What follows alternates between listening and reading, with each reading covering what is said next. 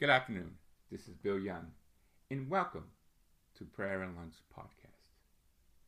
Today is Thursday, February 4th, and it's the, the feast day of Saint Joseph of Leonessa.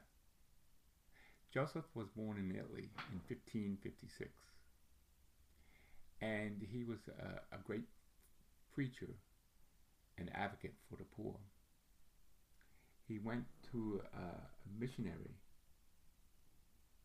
and was trying to uh, pray to the Christians and was arrested. He was released again. Again, he was praying to the Christians and Muslims to convert. And again, he was arrested and condemned to death.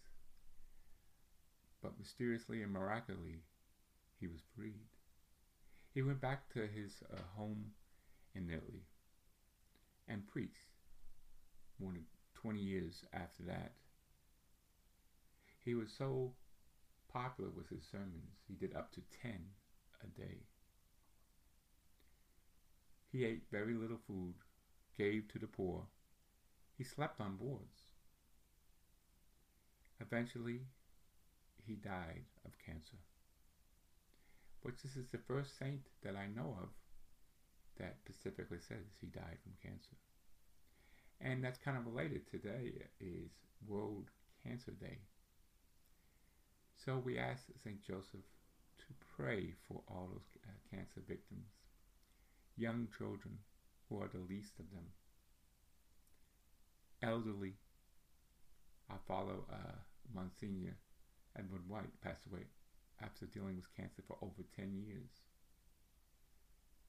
So please, Lord, and Mary, this dreaded disease, cure it once and for all, for all, so we could stay and pray for our Lord and pray for us, all the sinners. Thank you. And today, we're continuing on. February is dedicated to the Holy Spirit. So today is some prayers, consecration to the Holy Spirit. O Holy Spirit, soul of souls, I consecrate myself totally to you. Guide me to Jesus by the hand of Mary, so that I may become a little song of praise and glory before the Heavenly Father. Give me a love that is patient and kind, that is never envious, that is never boastful or conceited, a well balanced love that has no fear, never seek out its own advantage, does not become angry or take offense, neither store up grievances nor rejoices at the wrongdoings, but find its joy in the truth, in discovering a goodness, truth, beauty in others.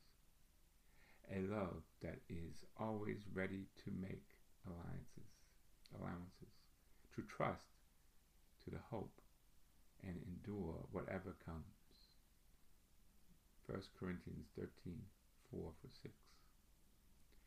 Furthermore, grant that I may have an attitude of humility like that of our Lord Jesus Christ, who, beginning in the form of God, did not count equally with God, sometimes to be grasped, but he amplified himself, taking the form of a slave, become a human being, uh, being in every way like a human being. He was humbler yet, even to accepting death, death